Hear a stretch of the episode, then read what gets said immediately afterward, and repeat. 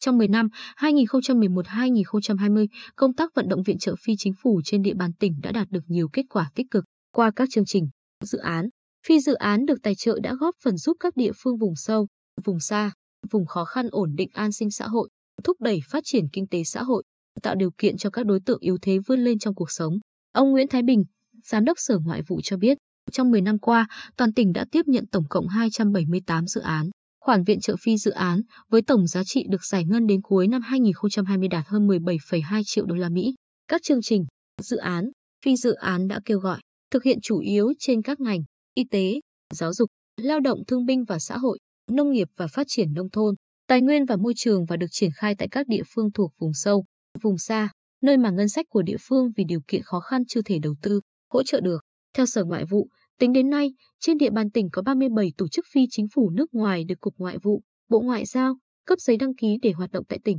Nhiều tổ chức thường xuyên triển khai thực hiện chương trình, dự án và các khoản viện trợ tại tỉnh, nhưng như Orbis, Hoa Kỳ, Rotary, Hoa Kỳ, Phụ nữ, Pháp, Netherlands Development Organization, Hà Lan, Đông Tây Hội ngộ, Hoa Kỳ, đồng hành cùng người nhập cư, Hàn Quốc, giao lưu văn hóa Việt Hàn, Hàn Quốc, ông Lê Quang Hùng, Giám đốc Sở Y tế, cho hay, 10 năm qua, Sở đã tiếp nhận và phối hợp triển khai trên 10 dự án viện trợ phi chính phủ nước ngoài từ các tổ chức, cá nhân, với tổng giá trị được giải ngân gần 4,4 triệu đô la Mỹ, tương ứng trên 100 tỷ đồng, hỗ trợ chăm sóc cho người khuyết tật và chăm sóc mắt cho trẻ em, phát hiện sớm bệnh võng mạc đái tháo đường tại cộng đồng, phòng chống lao, nhiều các chương trình, dự án, phi dự án tài trợ của các tổ chức phi chính phủ nước ngoài đã góp phần cải thiện sức khỏe, giảm gánh nặng bệnh tật, tăng khả năng hòa nhập cộng đồng cho các đối tượng yếu thế trong xã hội thông qua các hoạt động truyền thông, giáo dục sức khỏe của các dự án, kiến thức, thái độ, niềm tin của người dân trong vùng thực hiện dự án đã có chuyển biến tích cực,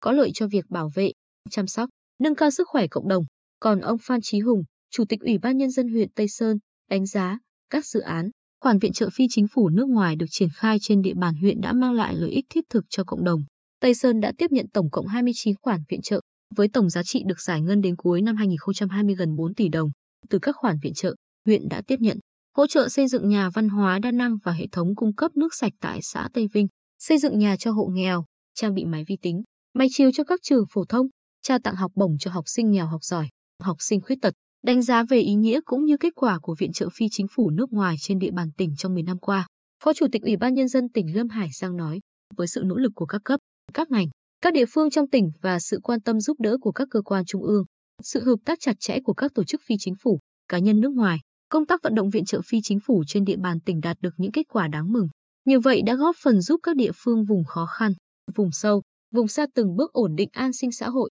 đồng thời tạo điều kiện để các đối tượng yếu thế như người mù, người khuyết tật, phụ nữ nghèo, học sinh có hoàn cảnh khó khăn có điều kiện vươn lên trong cuộc sống. Để tiếp tục tăng cường hợp tác và nâng cao hiệu quả công tác vận động viện trợ phi chính phủ nước ngoài trong giai đoạn mới, Phó Chủ tịch Ủy ban Nhân dân tỉnh đề nghị các ngành, các địa phương tiếp tục quán triệt, nâng cao nhận thức của các cấp, các ngành, đoàn thể và người dân về vai trò, ý nghĩa của nguồn vốn vận động viện trợ phi chính phủ nước ngoài trong phát triển kinh tế xã hội, yêu cầu các cơ quan, đơn vị, địa phương chủ động kết nối, vận động có hiệu quả nguồn viện trợ theo nhu cầu của xã hội, phù hợp với các ưu tiên và định hướng phát triển của địa phương. Trong đó, chú trọng vận động viện trợ trên các ngành, lĩnh vực như y tế, giáo dục và đào tạo, môi trường, phòng chống thiên tai, biến đổi khí hậu, giải quyết các vấn đề an sinh xã hội, tập trung tại các địa bàn vùng sâu, vùng xa, vùng dân tộc thiểu số.